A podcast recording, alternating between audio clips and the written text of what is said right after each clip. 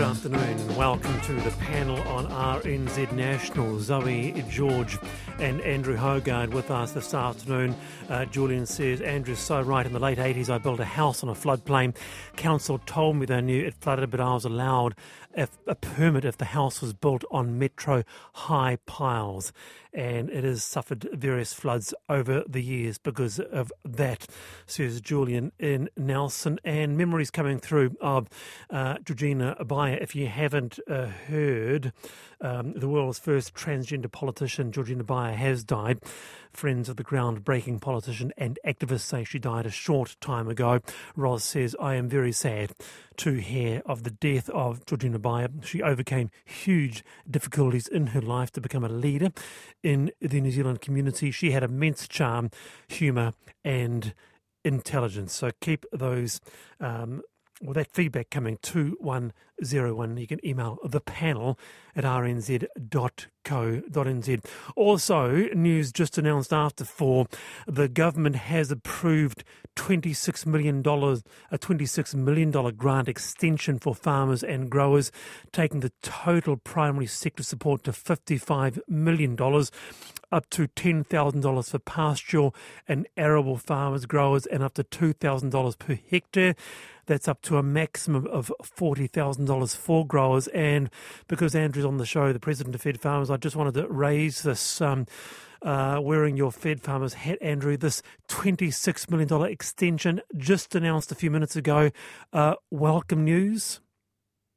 Yeah, definitely. And obviously, you know, there's a lot of people that are still struggling to sort of get their head around the damage they've suffered and be able to, you know, sit down and process it all and actually put in applications. So, you know, the fact that the first uh, 25 million was almost utilised, and there's probably a hell of a lot of people that haven't actually put their claims in yet.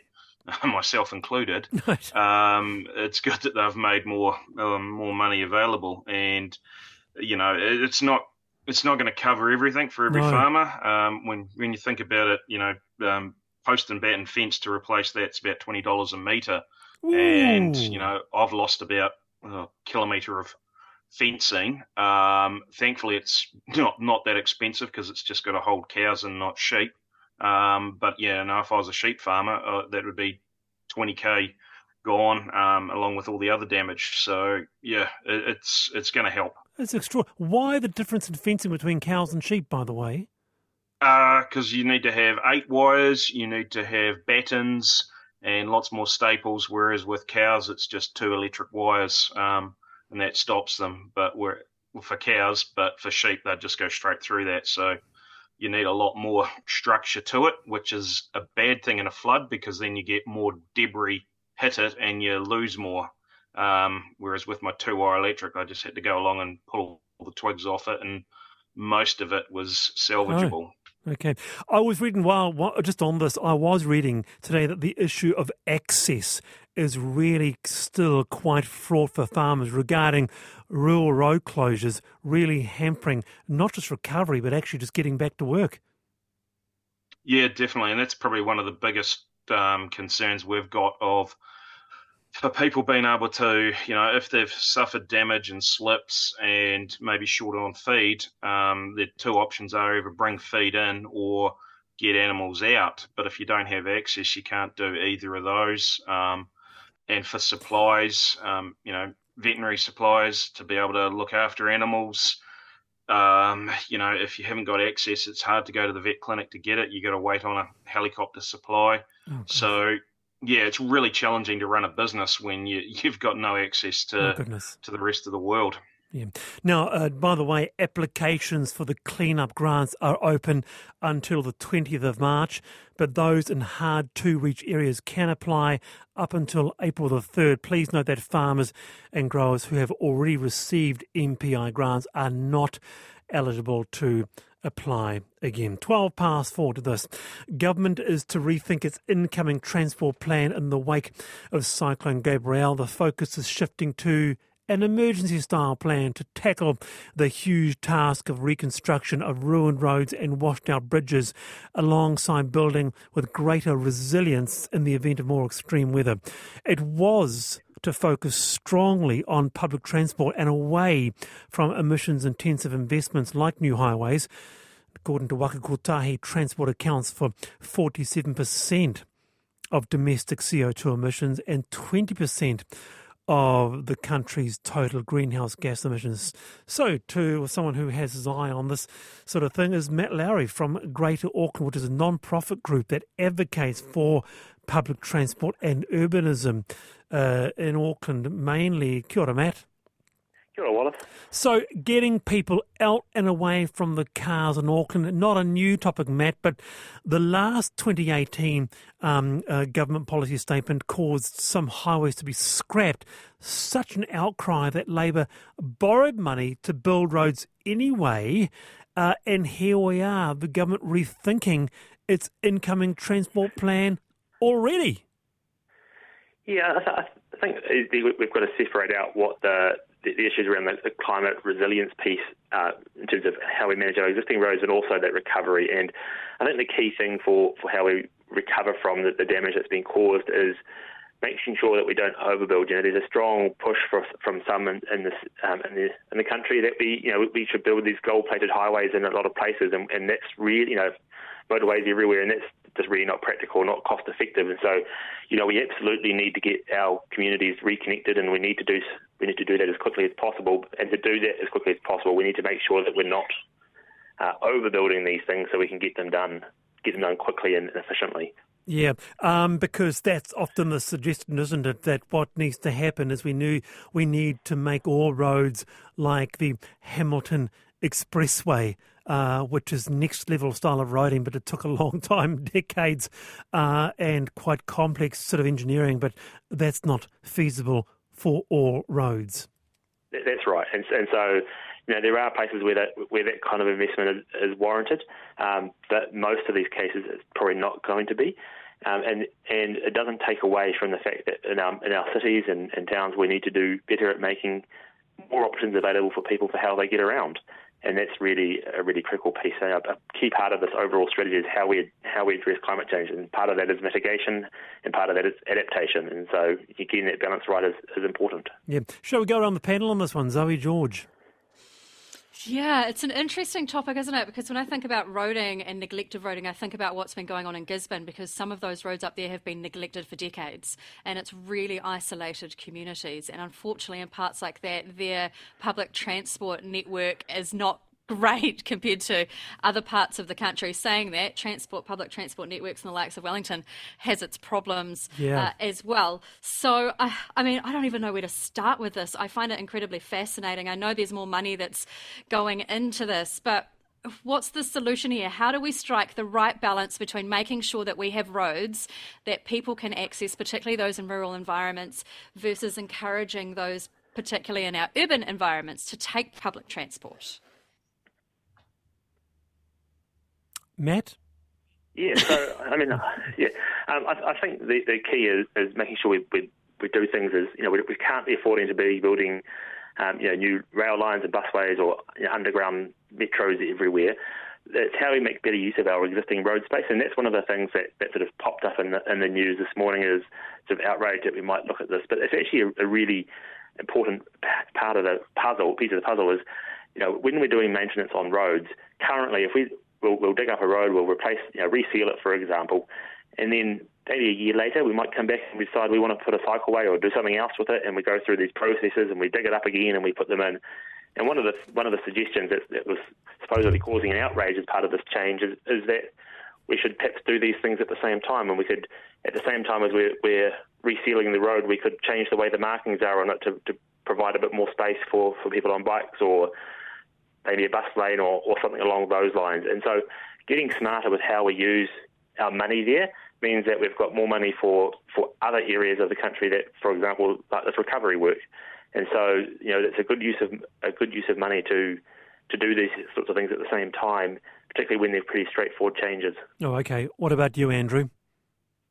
Yeah, well, I guess coming from a rural perspective, um, mm. roads are critical for us. Um, yeah, public transport, um, cycleways don't really cut it um, when you're uh, living so far out of town. And they're, they're, not what's needed in terms of you know getting the produce from our farms um, into the ports, which is where this country earns a good chunk of its revenue from. And so we need a roading system that not only enables uh, rural folk and people in regions to be able to themselves get to town, but also you know efficient in terms of conveying those goods to sale. Um, okay. So that we can get the money, and I, I, guess it's finding that right balance, as pointed out before, around meeting all the needs. Um, I do think there needs to be a consideration as we're moving forward. If they're looking at increasing road user, road user charges, um, are we thinking about bringing those in on EV, for EVs and um, making sure that okay. you know everyone that's using the roads are paying for them? couple of uh, topics there. No one's denying, Matt, that uh, we need a resilient supply chain. You can see the effect in some of our supermarkets. So we, we need those roads to be there for goods, whether you uh, like it or not. Trucking is a hugely dominant uh, regard to supply chain. What do you have to say to Andrew's thoughts there, Matt? Well, I think that the, the thing that, that often holds up particularly trucks and making deliveries, and, and you know, whether it be to port or whether it be around you know, within our cities, is often people who are in, in their cars who, who might not want to be or might not need to be, um, who could have other options if we provided those other options. So I think I don't think it's it's at all um, in conflict with what Andrew's saying. Is, is that you know, yeah, there are absolutely things that we you know we have to move by truck, you know, freight um, and and other you know goods and services that need to be by road because it's not practical other ways yeah, absolutely. We, we, we need to get those roads working, and one of the best ways we can do that is to get get people off there who who, who don't want to be on the roads, who you know who could have other options. Right. If we if we provided those those safe and good quality options for them to do so, and so. Yeah, doing that can help free up the roads to, to make those deliveries more efficient. You know, trucks can then make more deliveries per day, which makes them more cost effective. Uh, so there's you know there's a lot of benefits that can come to, to both freight and to um, community from you know, reduced congestion, all the rest of it, by, reducing, by making use of our roads more efficiently. Yeah, reducing congestion, increasing productivity, perhaps. Matt, always good to have you on. Kia ora, thank you for your time there. That's Matt Lowry from uh, Greater Auckland, uh, which is a group that advocates for uh, urbanism in uh, Tamaki Makaurau here. It's 20 past four, and your memories of Georgina Beyer uh, coming through. If you have just joined us and you haven't heard, the world's first transgender politician, Georgina Beyer, has died. So keep those memories coming and with us. The memory is um, oh, Richard Pamatatau, uh, who uh, met uh, Georgina several times. Richard, kia ora, good to have you here. Oh, kia ora, Wallace. And what a sad thing to hear on the news. I know, straight out, eh? It's quite as Zoe, echoing Zoe, I guess, Richard, quite a, um, took your breath away, quite shocking there. But, uh, I mean, what was your uh, memory? I worked at Mecca on the Viaduct as the maitre d', or to use the term. Actually, Richard, I'm so sorry to interrupt. Could you just maybe take it off speaker or turn your head a bit because you're very, very faint? Oh my goodness gracious, Richard! I can hardly hear you. Can you just move somewhere else to another part part of the office? I'm so sorry. I'm on State Highway 16, so oh, how's this? Yeah, b- beautifully clear. Right, so I worked at Mecca on the Viaduct as the maitre d', and Georgina was a fairly regular customer if she was in Auckland on select business or had things to do up here she would come in about the same time, quarter to eight, eight o'clock, eight thirty. She always liked the same outside table in the corner, and she always had either the chicken lasagna or a chicken salad or a single serve of the lamb shanks, a glass of red, a glass of white, and normally something for dessert. She was really low key, really gracious, but she always wanted to know what people were thinking about. Yeah you know, what is it, what are the customers telling me? What do we need to be thinking about? She was a good tipper and very, very funny and ever so slightly gossipy. yeah, I recalled her uh, from the TV show uh, Backbenchers. Needless to say, Richard, uh, a real loss that she's passed. Yeah, and I think what she brought to the polit- political world was the fact that you didn't have to be uh, heterosexual. You didn't have to be a white person. You could be transgender, Maori, and different and sitting outside what we normally thought. And of course, with that positionality, she brought a whole new way of looking at what might be an issue before the parliament. Yeah, good on you, Richard. Yeah, Dorothy says, uh, RIP Georgina, a courageous soul now at rest. Kia ora. Richard, thanks for the memory. Appreciate it. Uh, 23 past for the panel RNZ National. With me today, we have Zoe George, who's a staff senior sports journalist and podium podcast host, and Andrew Hoggard, president of the Federated farmers. And to this, as many will know, after your mortgage, childcare can be the biggest expense. RNZ interviewed one, Stephanie Fox, who said that she and her husband paid $511 a week on childcare for their two preschool children. This covered a combined seven days of childcare for their three year old and one year old.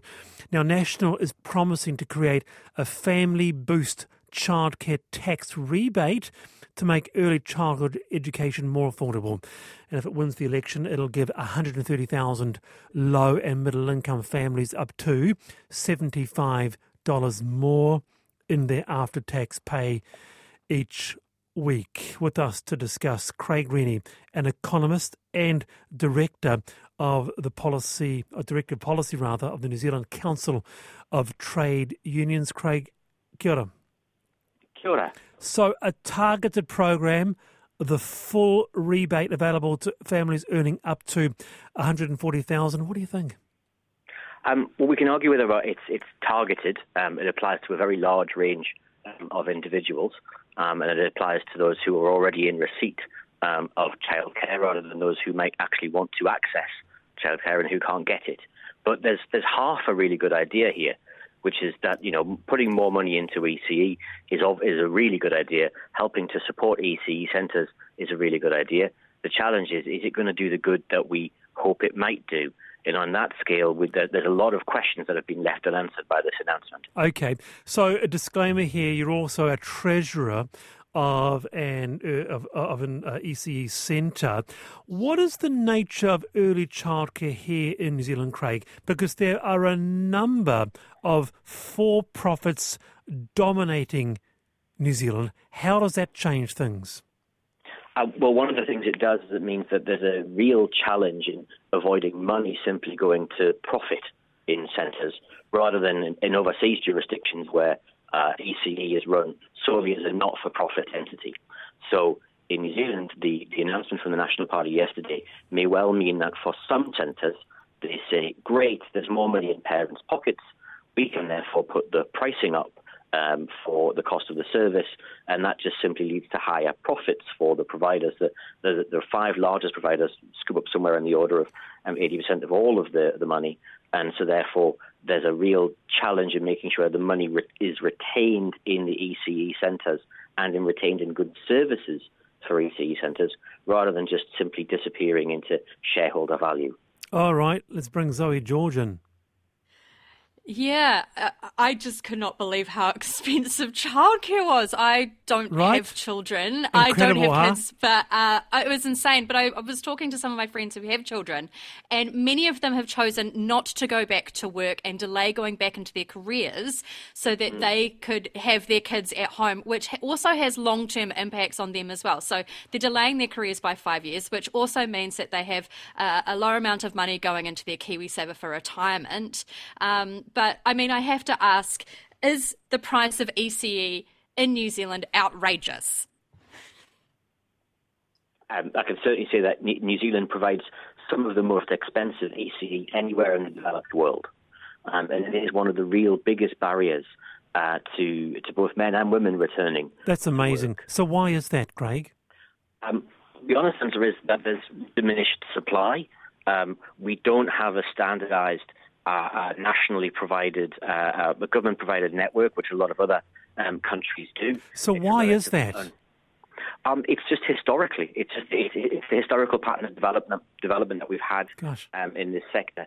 Other countries have made deliberate decisions to to make nationally available ECE available. Um, New Zealand hasn't chosen to do that. Isn't that isn't that the biggest story? Just why early childcare in this country is such an outlier in the education system.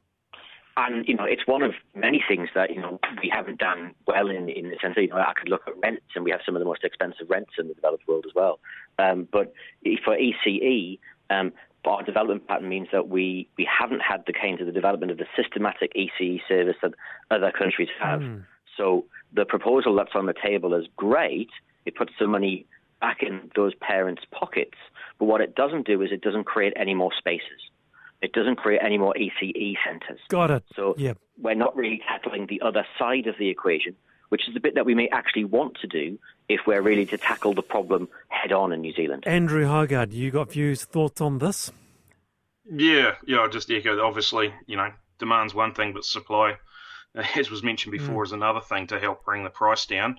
Um, I, I, guess just following on from the point Zoe was making around, you know, people that are um, looking at the cost of it and going, "Oh, I'll just stay at home and look after the kids," and, and if that's their choice, cool. Um, but at the moment, you know, we're, we're struggling for, you know, our workforce is really tight. And so being able to support, you know, new parents being able to go back into the workforce earlier will be of benefit to the country. So I think, you know, it's important that, you know, as much as we can, we, we sort of target um, that support while the cost of living so high to ensure that, you know, those families that most need it are able to benefit from it. Um, so, yeah, as with all things, obviously the devil will be in the detail of the policy. Mm. So you, things can sound good from the outset, but you never know until you see the legislation as to whether it's actually going to work or not. And Craig, not to forget that the government has announced its own uh, $190 million support package to provide more childcare assistance to families. That was last year. In fact, the family tax credit comes into mm. force next month, doesn't it? It does, and part of the package last year was targeting um, those on very, very low incomes, or those who access uh, already the government support to access childcare. This is much more broadly available, um, potentially to parents up to $180,000, um, so it's not quite um, as targeted in the system. So, so hang on. Uh, so the, the, the national one is not as targeted as no, the Labour one. No, it's, it's much more broadly um, available. Um, the National Party's one is available to households who earn up to $180,000 a year, um, whereas the Labour Party's previous policy is much more targeted towards those who are already in receipt of, uh, or very close to receipt of uh, Ministry of Social Development support already. Very interesting, Craig. Kia ora. Nice to have you on. That's Craig Renney, economist uh, and director of uh, policy at the New Zealand Council of Trade Unions and uh, a treasurer of uh, an ECE. You're on the panel on RNZ National. Nice to have you company this Monday afternoon. And um, uh, yeah, Zoe, extraordinary, isn't it? That's just so much money. The next biggest cost after your mortgage. I'd like to hear from other people who are really, you know, struggling to get that money together every fortnight. Gosh, I mean, I couldn't afford to have children. Um, and when we think that, you know, the National have said up to 180,000, they said that that's middle income at 180,000. Goodness, I wouldn't mind $180,000 right now. That would be quite nice. Indeed. Now, uh, the song Whisper in a couple of minutes. Uh, one more clue Searching in the Sun for Another Overload. What's the song?